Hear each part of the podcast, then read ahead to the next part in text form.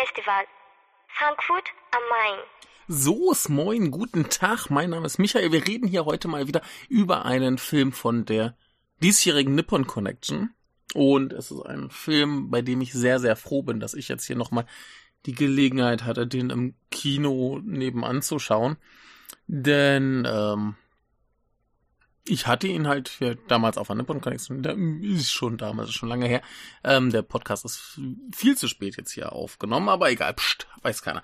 Ähm, so direkt nach dem ersten Sehen saß ich da und war so ein bisschen so, hä? Was habe ich hier eigentlich gesehen? Und äh, insofern ist das, glaube ich, ganz gut, dass ich jetzt die Gelegenheit hatte, ihn einfach nochmal zu sehen.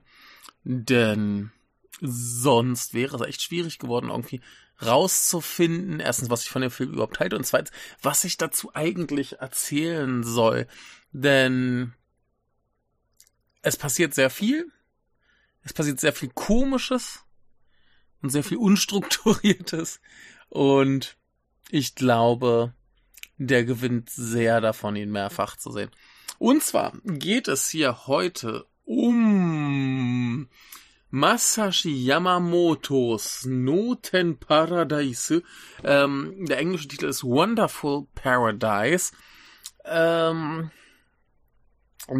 als ich dieses äh, Programm der Nippon Connection sah, ähm, war das so ein bisschen ein Film, auf den ich wenig Lust hatte. Da war irgendwie so ein, so ein Bild von einer jubelnden Menschenmasse, Blut getränkt und ich dachte, das ist hier irgendwie so ein, weiß nicht, so, so eine komische komische Splatter-Komödie oder irgendwie so. Also ich habe ihn mir trotzdem angeguckt, weil ich irgendwie Bock auf Komödie hatte und so weiter. Und ähm, ja, ich war so ein bisschen über, überfahren. Denn der Film, der hat an sich nicht viel, was normalerweise ein Film äh, gut macht. Der sieht jetzt nicht überragend aus, der ist jetzt nicht überragend äh, gespielt, wobei ich nicht sagen würde, dass die Leute hier schlecht spielen, sondern einfach das, was sie spielen, ist so bizarr, das hat halt, ja, also da kann man auch ruhig ein bisschen overacten und Blödsinn machen. Es ist sehr, sehr grotesk und dementsprechend bringen sie es auch rüber, aber das, äh, ja, die meisten Leute würden wahrscheinlich jetzt nicht sagen, oh, hier, äh, Schauspieler XY war hier aber hervorragend. Ähm, eine Spannung gibt's nicht, äh, eine, eine Handlung gibt's nicht, Spannung gibt's auch nicht. Es geschehen einfach Dinge. Und wie gesagt, also da ist wenig drin, wo man sagen würde, normalerweise, wenn ich euch jetzt frage, äh, warum hat dir, ähm, lieber Mensch, Film XY gefallen, dann heißt es meist, ah, Schauspieler waren toll oder Handlung war toll, sah toll aus, äh, Musik war super, was auch immer. Und das werden, glaube ich, hier die wenigsten Leute sagen. Also schon gar nicht über die Handlung. Die Handlung ist nicht existent. Ähm, um es kurz zu erklären, worum geht es, da ist eine Familie, Vater, Tochter, Sohn und eine Tante. Und die wollen umziehen, weil das alles irgendwie nicht mehr so richtig äh, läuft. Ich glaube, der Vater hat irgendwie nicht mehr so die Kohle für das riesige, opulente Haus und so weiter. Und äh, jeweils ziehen sie um und so am letzten Tag haut die Tochter so ein Tweet raus, ey, Leute, kommt zu mir nach Hause und lasst mal Party machen. Und soweit, so gut, alles relativ normal. Dann kommen die, ähm, kommt die Umzugsfirma noch rein. Die haben noch einen kleinen Zusammenstoß im wahrsten Sinne des Wortes mit der äh, Mutter, die jetzt auftaucht, die schon lange eigentlich den äh, Vater verlassen hat, aber sie kommt jetzt hier irgendwie nochmal zurück. Und ähm, da passieren dann Dinge, da ist irgendwie so ein komischer Opa, der äh, so eine, ja, so, so, so griechenmäßige Statue für einen Gott hält und die anbetet. Äh, ja, und da passieren so, so nach und nach komische Dinge. Zum Beispiel, weiß nicht, gibt's so einen kleinen Unfall, dass dieser komische Opa, der äh, die Statue anbetet, stürzt und äh, sich verletzt und mutmaßlich erstmal stirbt, so im Laufe der Zeit. Und dann haben wir eine andere Szene mit drei Kindern, äh, zwei Jungs, die schaukeln und ein Mädchen. Und äh, ja, der eine Junge, der kann nicht, also der steht auf der Schaukel und schaukelt und der kann nicht stoppen, er kann nicht runter. er, er bricht sich auf die anderen beiden Kinder und die anderen beiden Kinder gehen dann eben in dieses Haus von der Familie, um zu duschen. Während der Junge da immer weiter schaukelt und weiter schaukelt und weiter schaukelt. Und der Punkt, wo der Film anfängt, so richtig grotesk zu werden, ist, wenn dann dieser Junge von der Schaukel springt und zu einem Stock wird. Und dann merken wir langsam, in diesem Film passieren Dinge, die keinen Sinn ergeben, die einfach nur gaga sind und für die es auch keine Erklärung gibt. Die braucht man auch nicht. Das muss nicht erklärt werden. Es ist einfach kompletter Wahnsinn, was da alles dann geschieht. Und äh, wir haben dann im Laufe der Zeit noch eine, eine äh, homosexuelle Hochzeit. Wir haben ein Begräbnis. Wir haben eine Drogenparty im Keller. Also Sachen. Äh, dann gehe ich auf ein paar nochmal genauer ein, aber das ist es quasi, worum es in diesem Film geht. Und ja, es ist alles total abstrus, hirnrissig, ergibt wenig bis gar keinen Sinn. Wir haben ein paar gute bis sehr gute Schauspieler, die hier aber auch teilweise in winzig kleinen Rollen ähm, verbraten werden. Zum Beispiel haben wir Arata äh, Furuta, den ich neulich noch in einem, einem ganz äh, hervorragenden Film gesehen hatte, der da heißt Intolerance, hieß er, glaube ich, auf Englisch.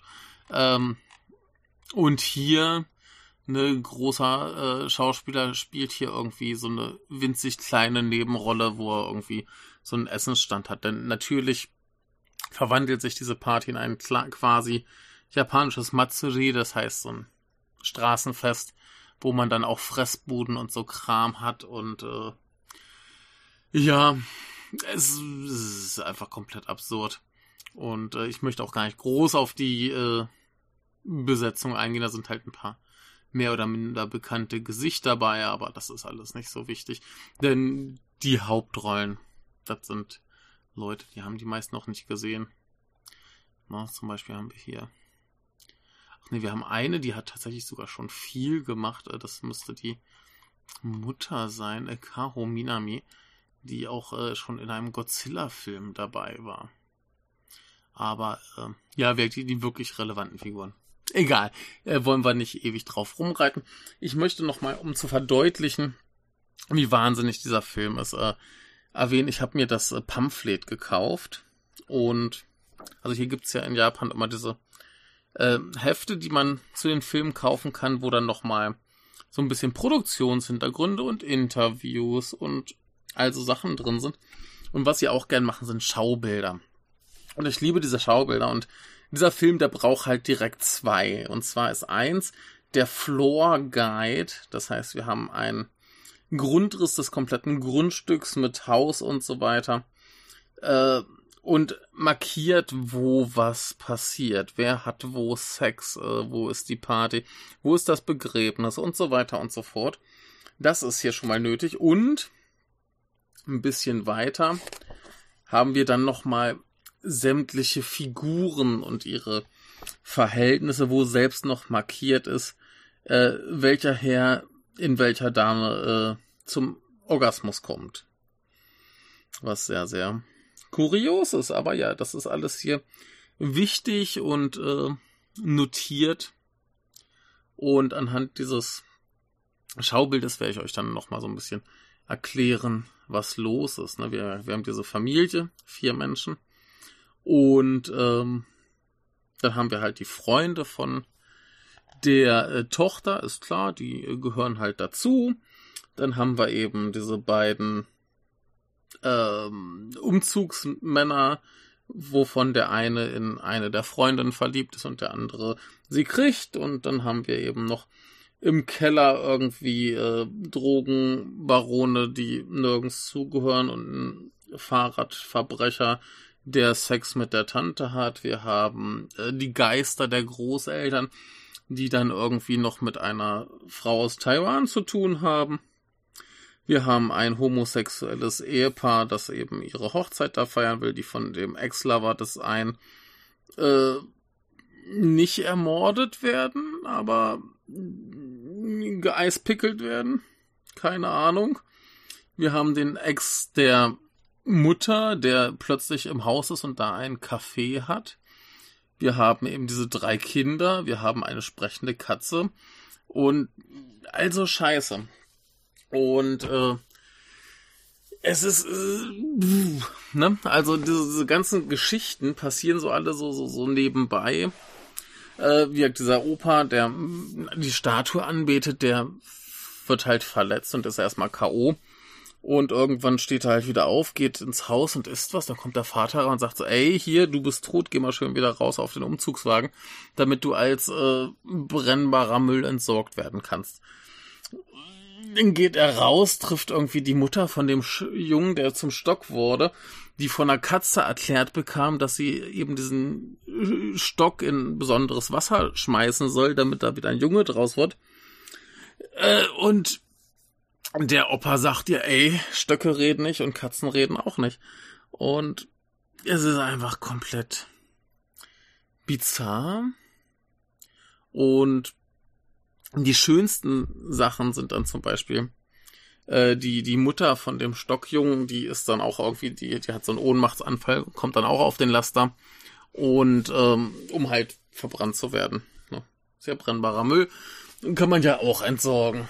Und irgendwann findet die, die Tochter der Familie dann eben diese zwei Leichen und beschließt eben, dass man für die ein Begräbnis braucht. Das heißt, sie veranstaltet dann riesiges Begräbnis, was dann erstmal irgendwie sehr Bollywood-esque ist mit Tanznummer und Lied und allem Kram. Und dann gibt's irgendwie einen DJ, der da so Matsuri-Musik spielt, also ein bisschen traditionelles japanisches Zeug.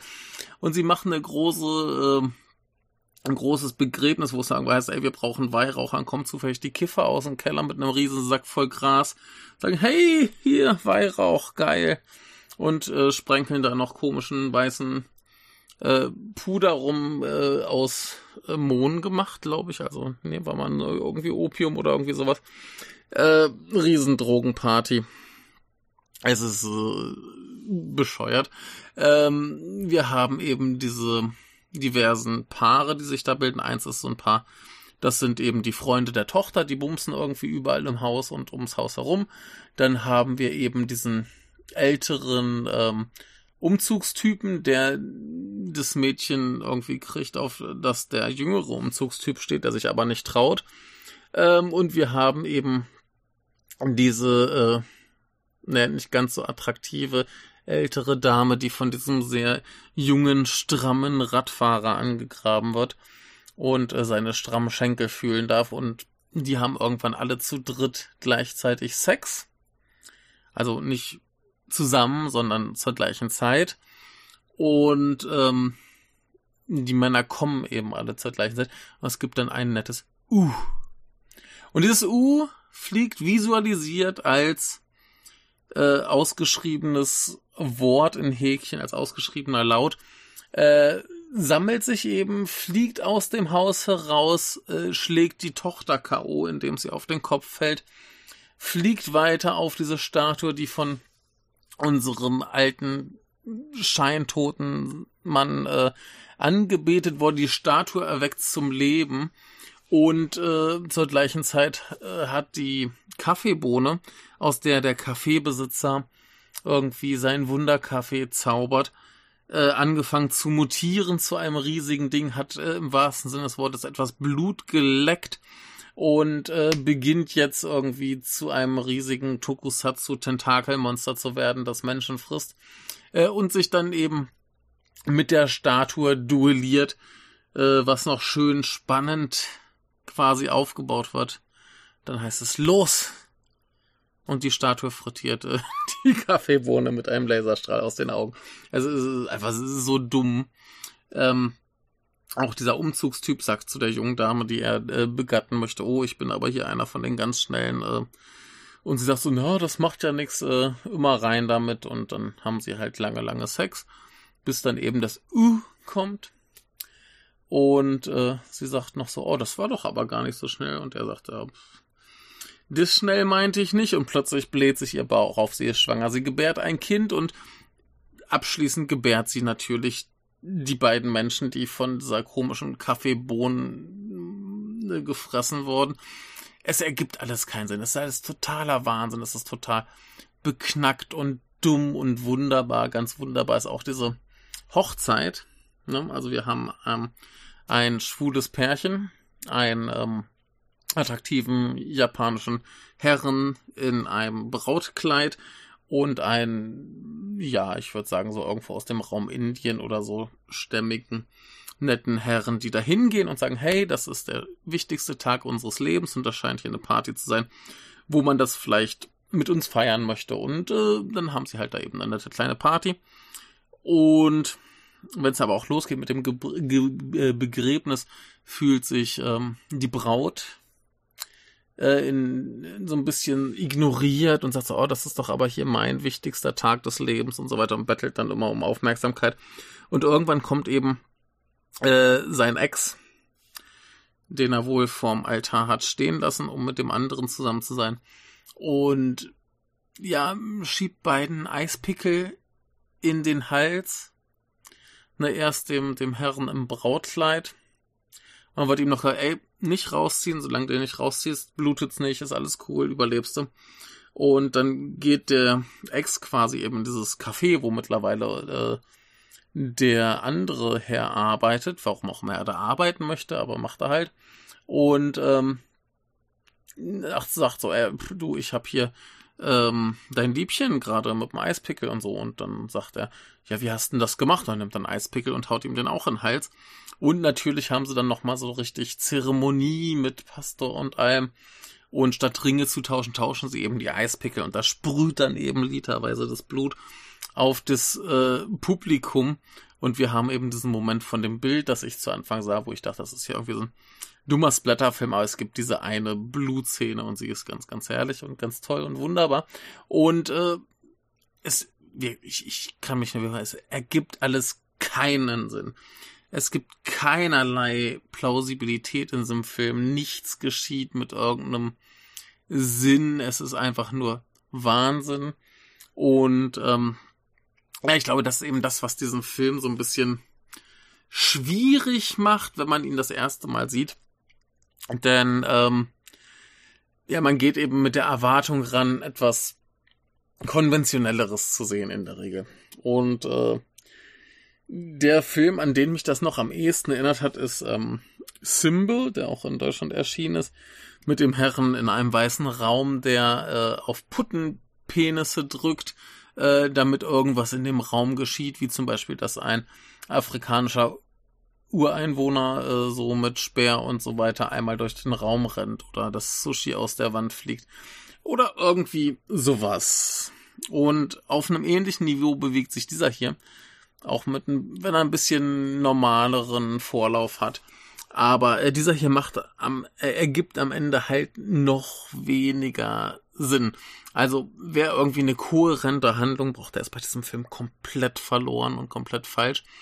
Ähm, falls ihr aber vielleicht einfach nur einen schönen, dummen Gaga-Film braucht, den ihr irgendwie bei der Party nebenbei laufen lassen könnt, äh, um euch selbst volllaufen zu lassen und einfach nur auf die nächste Lieblingsszene zu warten, um zu schreien, oh, jetzt wird's geil, ähm, dann ist das super. Da verpasst man halt zwischendurch nichts, weil es eh nichts zu verpassen gibt.